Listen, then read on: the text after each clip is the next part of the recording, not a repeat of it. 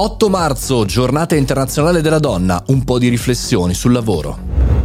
Buongiorno e bentornati al Caffettino Podcast, sono Mario Moroni e anche oggi qui alle 7.30 parliamo di una notizia interessante, o meglio oggi parliamo di una riflessione interessante perché parliamo della giornata internazionale della donna, eh, un giorno in cui si festeggia, eh, si festeggia il sesso femminile per ricordare le conquiste sociali, economiche e politiche, ma anche per parlare di discriminazione, di violenze fisiche e psicologiche. Oggi chiaramente io faccio la mia parte, cercherò di eh, parlare parlare con voi di lavoro.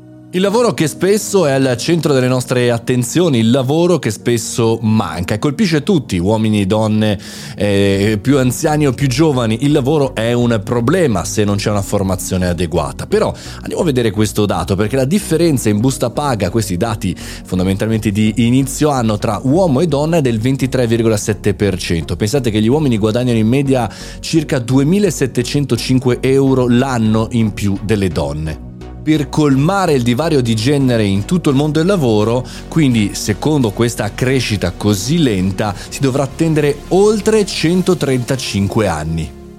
Sono tanti dati quelli che emergono dal Gender Gap in Italia, donne, Covid e futuro nel lavoro, realizzato dalla Roma Business School. Andatevelo a vedere, andatevelo a cercare online.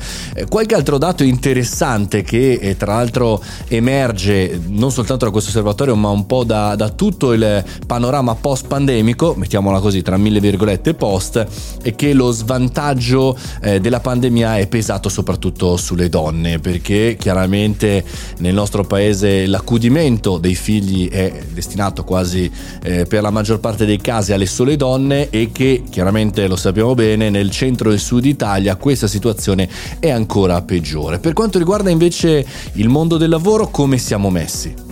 Le donne amministratori delegati in Italia, le CEO, eh, secondo l'associazione European Women's and Boards, è scesa al eh, 3% nel 2021, perdendo un punto percentuale rispetto all'anno precedente, che chiaramente eh, sposta il nostro paese in fondo alla classifica insieme alla Germania con il 3% e la Svizzera con il 2%. Insomma, siamo tutti messi male.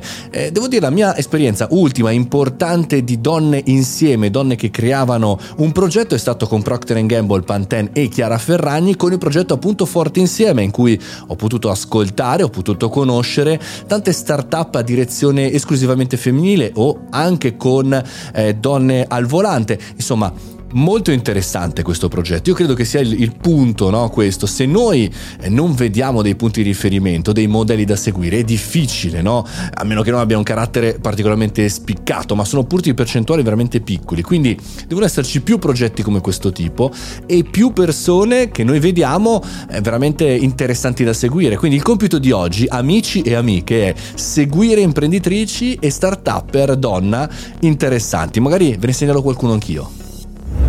Auguri chiaramente a tutte le donne, ragazze e bambine in ascolto, sono molto contento che siate qui e che in qualche maniera condividete con me questo spazio tech, il nostro podcast e caffettino. Un augurio a tutte le donne, fate gli auguri a tutte le donne, ma pensate di costruire qualcosa per noi, uomini, esseri umani, donne, bambini, ovunque per noi, perché solamente insieme riusciremo a migliorare questo pianeta. Fate i bravi, a domani.